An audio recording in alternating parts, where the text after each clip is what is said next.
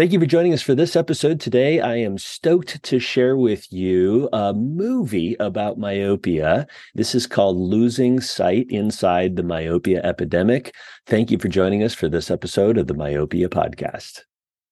Welcome to the Myopia Podcast, where we give you the latest myopia research, clinical topics, and industry insights. Make sure to subscribe to stay up to date on all awesome myopia content. And now to our host, a massive myopia manager himself, Dr. David Kading. Well, thanks again for joining us. I'm so excited to uh, be joined by Jane Weiner and to share some of the amazing work that she has done with all of you. Jane, thank you for hanging out with me on the Myopia podcast. Uh, it's a real pleasure. Yeah.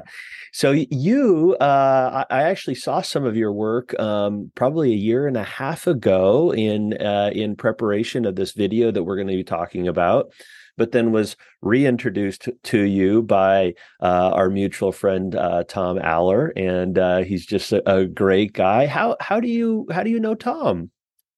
I actually met Tom in China. Okay. At the IMC in China. Yeah. Um, that was my first kind of adventure out, and the the organizers of that meeting were kind enough to let me do a poster, a scientific poster, okay. but it was a poster for, for the upcoming film. So got it, got it, cool. So. Jane, why don't you tell my audience a little bit about your background? Because they, you know are you an, an, an, eye doctor? Are you you know in the medical field? Just get, get, get us a little bit of your background. Okay um, i'm a filmmaker. Mm-hmm. and uh, i've been i made my first film in 1972 so i've been doing it for a long time. Um, i'm what's sort of known as an independent filmmaker although i've worked for i've made programs for television all kinds of television all over the world. Um, I do mostly documentaries, and um, and the way I got into this was that well, first of all, I do I often get involved in science documentaries. Mm. And while I always had my best, my close friend Josh Wallman to bounce things off of. He was a vision scientist and a neighbor and a friend, and so um, that's uh, that's sort of where I started with getting into science. But we never talked about his science. I knew what he mm. did, but I just, you know, we never do it. He li- he likes he loved he loved to talk about it to people who understood it, like his. Okay. But to other people, uh-huh. we talked about movies and books and you know things like that, and, and food, and so um, so then when uh, then he passed away rather quickly, suddenly, and uh, I was um, I was at a memorial for him at CUNY in New York, and the you know people came from all over the world, and I um, and somebody oh what they conducted this memorial like a like a science uh, conference. Took it was a whole day event, and people got up and they talked about how they had worked with Josh in myopia and other things. There were he, he wasn't just a myopia guy, and uh, and somebody said something about the myopia epidemic. That was the mm-hmm. first time I ever heard it, and I looked around the room and I realized that I knew at least half of the people in the room, and all of them were really engaged in myopia in vision science, okay. and so. Um, so I lo- I started looking into it, you know, going on the web, and now this was 2015, I think. You know, going on the web and look at trying to, and I realized that uh, although I had taken, I you know, I had took pre med in college, um, and so I had a pretty solid kind of you know biology and chemistry background. The stuff about eyes was way, way beyond me. And my experience with doing science programs is to make something for the whole family not. And so, you know, I, I try to stay away from scientific jargon because when you're watching a movie and a word comes up that you don't understand, you stop. You stop watching. You say, what, what was that? Right. So I've always tried to make things more accessible. And, uh, and so I called up uh, several different people and asked them if they would help me, mm. teach me this science. So while I, you while you were at this memorial, is this kind of this is when this concept dawned on you? How do you how do you go mm-hmm. from, huh, we should do something like this to actually get the ball rolling in the film industry? Is it is it where you're just started yeah, talking was, to people? I I started talking. I wrote up. Well, first I talked. I did a lot of interviews with the. You saw the long list of the people who were yeah, who are huge involved list. in this. Yeah, and I started, and, and many of them I've known for more than thirty years. So they it and they knew my work.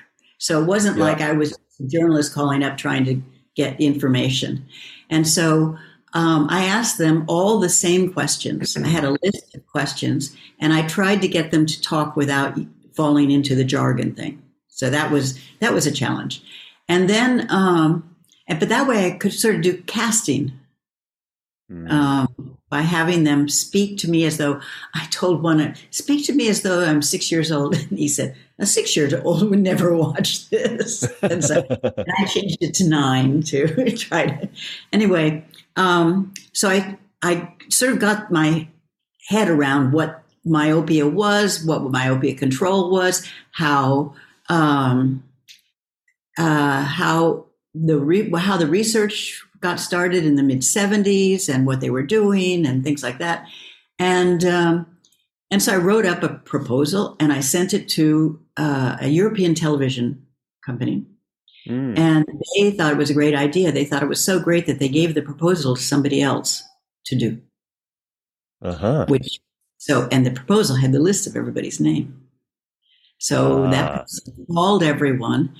And but I didn't say in the proposal anything about the lenses. I just said they are developing lenses that will slow this. I didn't yeah. say I didn't give away the goods except for light. There was a lot of talk about light because there had been an article in Nature, I think, um, that talked about Ian Morgan and and Kathleen Rose uh, uh, work in concerning yeah. light, and so so they ran with it. They made a they made a film, and it and it went all over the world, but it didn't really talk about the it, it didn't approach it the way I would have. So but it meant that it stopped a lot of if a television organization buys a film about a certain subject, they have to wait until that contract is over before their accounting department will let them buy another one. Okay, so that halted so, uh, and slowed things down, which which brought me to you know kind of the next question I had is how do you go about getting funding for something like this? because uh, yeah. this is this is incredible work lots of travel obviously an incredible amount of your time and other people's time how do you get something like this funded normally you get a television uh, involved for the kind of base funds and then you have uh, you get sponsors and donations and things like that um, but i want this to be on public television and yeah. public television has very strict rules about who funds something mm at the filmmaking stage. If you watch public television and someone's and they, it, you know, at the beginning they say this film is sponsored by, and they have a you know a blurb and then they have a list of people. Um, that when once they accept a film, then you can start going after that money. But mm. before that, you have to be very careful. So I CooperVision came in, Essilor came in, Zeiss came in for smaller amounts of money. So we had money to get started. And so I was going around and I was going to all the conferences to learn more and to meet more people. And that's how I met Tom. Mm-hmm. Um, I was in Australia talking to people uh, there and uh, on my way to New Zealand because um, I wanted to get in touch with the people who were at the very beginnings of research uh, for for this problem. But, uh, everybody knows something about it now because it's on television. You know, there there are news stories and all that. But my interest is to show the whole picture. How did how did this start? Who did the first testings? Who developed the first lenses? How were they developed? You know, kind of getting in under under the covers a bit to see what's going. You know, what was going on. Um, and COVID hit. And I got on a plane and flew back to, I live in Paris. I'm not there right now. I'm in LA, but um, uh, I flew back to France and it was a huge shutdown. I mean, we were really locked in. We had to have special passes to go out the front door. Um, and so because I have glaucoma, I walk, I have a white cane. And so the people in my building don't know how well I see or not, I don't see. And during that lockdown, we were allowed, if we were handicapped, to have somebody come help us. So I told her that somebody was going to help me regularly with the computer. And Larry, who had who was our editor, who had been working on it up till that point, started coming three or four days a week uh, for three or four hours. Mm. That's how we put together the now 27 minutes of the work in progress.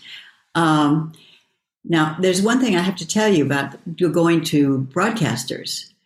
Um, apart from the the broadcaster who hired somebody else to do a movie, um, many of them didn't know anything about this. They had never heard of it, and I was accused of fa- fake science.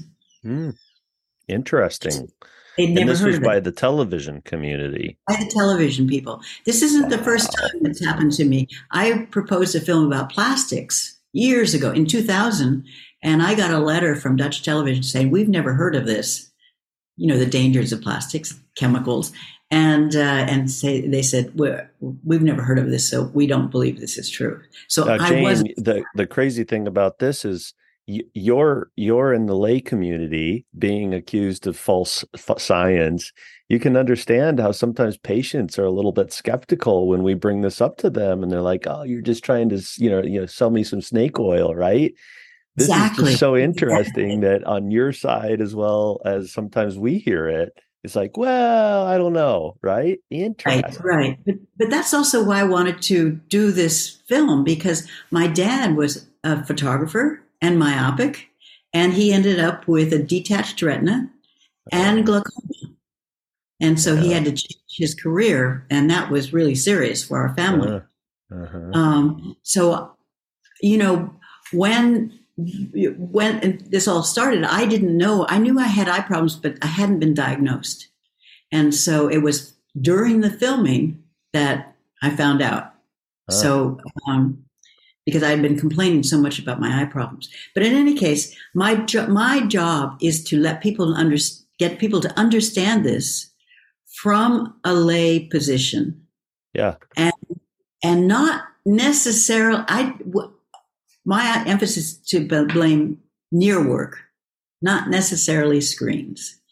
Near work is screens uh, comprise near work, but because the myopia epidemic actually started about 50 years ago in mm-hmm. China. And so, you know, we, we mustn't forget that those kids reading under the covers, like me at night with a flashlight, uh, were doing just as much near work as kids holding up their iPhones. So, Jane, um, what what other things kind of surprised you in in your learning about this that you know eye doctors may find uh, you know, eye care providers might find surprising, like, oh, like, you know, we blame screens all the time, right? So this is kind of, but to your point, well, yeah, you yeah, know, yeah. What other things? Research, of... research in um, in, in light and getting kids outdoors, mm-hmm. um, which is also connected to circadian rhythms. Yeah. And so that for me, that was really one of the clinchers. It was like morning light is really important. And so you need to get kids outside. But for instance, Ian Flitcroft taught me that driving kids to school in the back seat of a car is not getting them outside, even if they look out the window because of the way the eyes work. And so it, you know, there are things like that that people just don't know because it's deep in the science and yeah. uh, and not better to throw them in the back of the pickup, right? So throw them in the back, that gets them outside on the way to school. Right, something to get them outside. But uh, as I wrote to you, you know, we've all I've been doing uh, audience testing with kids. Yeah. And it's pretty amazing because I never say anywhere in the sample that we have that you shouldn't look at your phone. We just mm-hmm. show people looking at it. We and every in every test se- session that we've done, the kids have got they got the message by watching mm. the film without being told, and it's them who come up with solutions about what to do, less less screen time, things like that.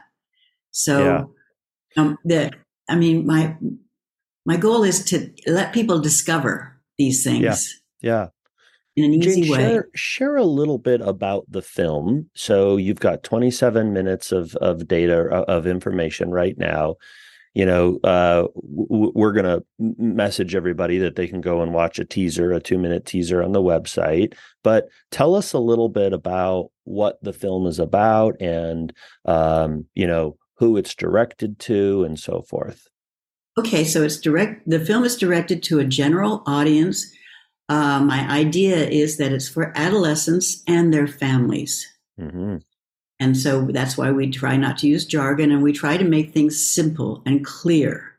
Um, prof- eye care professionals might consider it a little bit, sometimes a little bit redundant, but I've done many, many, many films for young people. And I know you can't, they don't get it on the first, first mm. mention of something. You sort of have to mention it, then explain it, and then go deeper into it.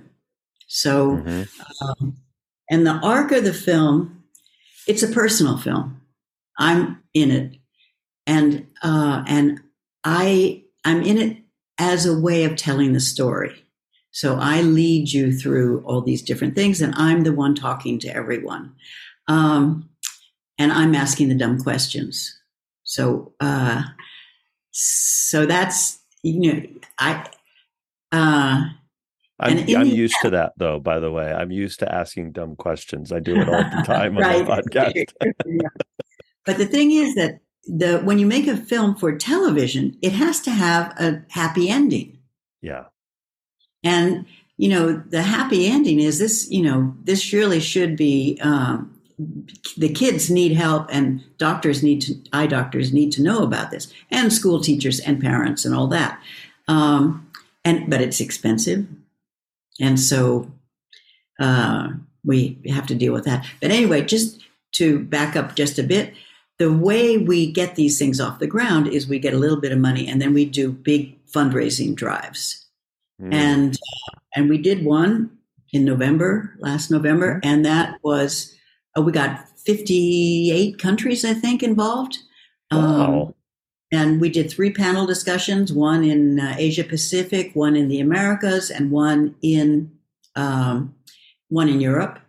Yep. and and so the idea was to get feedback from people because people at that point had a chance to watch something and then give me feedback. And that's very very very important because you just don't know what people don't get. People right. don't get the difference between nearsighted and farsighted. They don't get it no. And no matter how time many times you talk about it, that's that's a real challenge for us, you know, to try to get past that kind and also this whole thing nobody knows anything about their eyes. They don't know why they're wearing glasses. It's not explained to them in 20 minutes that they get. And so um so that's those are the, the hurdles that I'm trying to get through, over. But one of the one of the positive things that happened just recently which yeah. is one of the reasons in LA, is that Sony has developed a camera for uh, visually impaired people, young and old. I'm going to show yeah. it to you. Um, this is this is the camera. Okay, so it looks like a standard camera, but it's got a, a, a big thing on the back. Yeah, it's a standard camera, and it had, but it has on the back. Uh, it's mounted onto this thing, and so the eyepiece is here. And what happens, can you see it? Yeah. Can you see the eyepiece? Yeah. That sends a that sends a light laser directly to the retina of people who are visually impaired, either by high myopia or some other impairment. And and uh, and it allows them not only to take pictures or movies, but also in uh, in Japan, where it's made, they uh, they this some people use this as a way of um, of uh, traveling themselves. They don't need to they don't need to do the movie. They can show hold a camera up to the to the flight departing flights thing, you know, and see it. So so Sony gave me allowed me to test this yeah. for the film, and uh, and okay. So and I want to get into the background of that too, how it was made, why you know, that'll be another angle of the film. But it's I wanted to not just that you have to get you know contact lenses or these special eyeglasses, which are available in different parts of the world, um, but there are also other things happening that uh, you know, vision is becoming big, right? And and so you know, it's not just it's not just a sad story, you know. Yeah, yeah, very true. Well, what uh, what can um, our audience be expecting uh, with regards to the film in the coming uh, months or year? What's uh, what are some things that you're anticipating at this point? Well, we're going to start a new fundraising drive because we need more money. Um, the the be- budget for this film was seven hundred thousand dollars, and we raised mm-hmm. a little more than two hundred thousand. Mm. So and a lot of people have been putting in their time because they believe in this project. But we right. really need to, you know, we need to get past this kind of amateur giving your own time uh, stage too. Um, and so, uh, if you go to the website, you can donate. Mm-hmm. And a lot of people have donated. So I decided, since there's so much interest in a short piece that doctors could use or um, teachers could use and something something that just sort of gives an idea of what this is. It's not a television it's not made for television. It's made to let people know what this is. And those who have seen it really want it. Mm-hmm. so anyone who's given up to this date will and anybody who gave their time for this will receive a 20 25 minute we're calling it the trainer mm-hmm. and and from now, going forward, anyone who gives $200 or more will automatically receive a 20 to 25 minute um, video. Mm-hmm. Um, and that will be called Saving Our Children's Eyes to distinguish it clearly from the TV movie.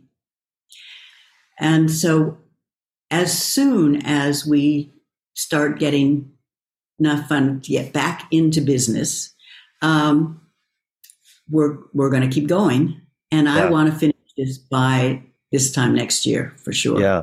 Okay. So so Jane, the the video that um you know is 20 to 25 minutes, that's going to be educational to patients and their parents and talk about myopia. It'd be the sort of thing where as a clinician, I could pass this information off to my patients and then they would be able to have a better understanding of what we're doing in the office. Is that kind of a good summary of that? It, exactly. It, it was it, what you. I, I, sent you a link to something similar, but Treehouse Eyes has used that. They tested it uh, early on, and everybody wanted it because it really it instead of a five minute animation, it gets into it more, and people get a a good sense of what's going on. Yeah. Um, we need to tweak it some, and there are rights issues because we we took a lot of images that we need now to pay. We have to pay off the licensing because that, unlike television, which is you know a totally different ball game for licensing. Um, if you're selling something commercially, that you can't use anybody else's images without paying them for that right. commercial use. Right. So Jane, where out. can people go to find um, find the video? And we'll link it in the descriptions as well. Right. But uh, let us know what where should we be heading for that? It's www.brewster b r e w s t e r pond p o n d productions with an s dot com. All right.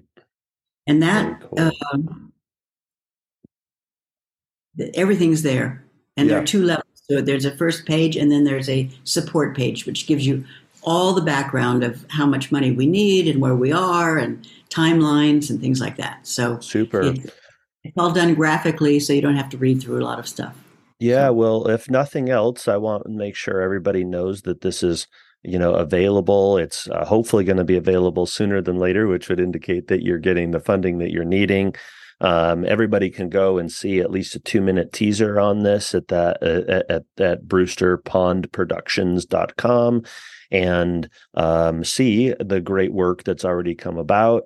Um, I've I've had a chance to see nearly the entire thing, uh, and uh, yeah, it is just a fantastic production, and really grateful for you putting this on on the behalf of millions of children and uh, eye care providers that are out there. So we're really grateful for your uh, your dedication in this, Jane. I have one last thing to say, please, and that is the educational arm, distribution arm of Public Television United States. It's called NETA, N E T A. They have approved this film for broadcast, even though it's not finished because of my long, long career of mm-hmm. filmmaking, they were willing to take the risk, which means that any major corporations that want to support the broadcast, that means they get their blurb at the beginning, uh, can do so. And okay. all you have to do is contact me. Um, and, uh, and my email, just to make it all easy, is brewsterpondproductions at gmail.com. There we go. Okay. Well, thank you, Jane. It was uh, a pleasure to get to hang out with you, and thanks for being part of the podcast. Oh, I'm, uh, it's really a pleasure. Thanks so much for inviting me. Yeah. And, and thank, see you again. yes, I hope so. And With thank you for joining us news. for this episode. Make sure to like and subscribe. Stay tuned for future episodes of the Myopia Podcast. One, two, three, four. Thank you for tuning in to the Myopia Podcast. If you enjoy our content, please leave a five star review and don't forget to subscribe for more great episodes.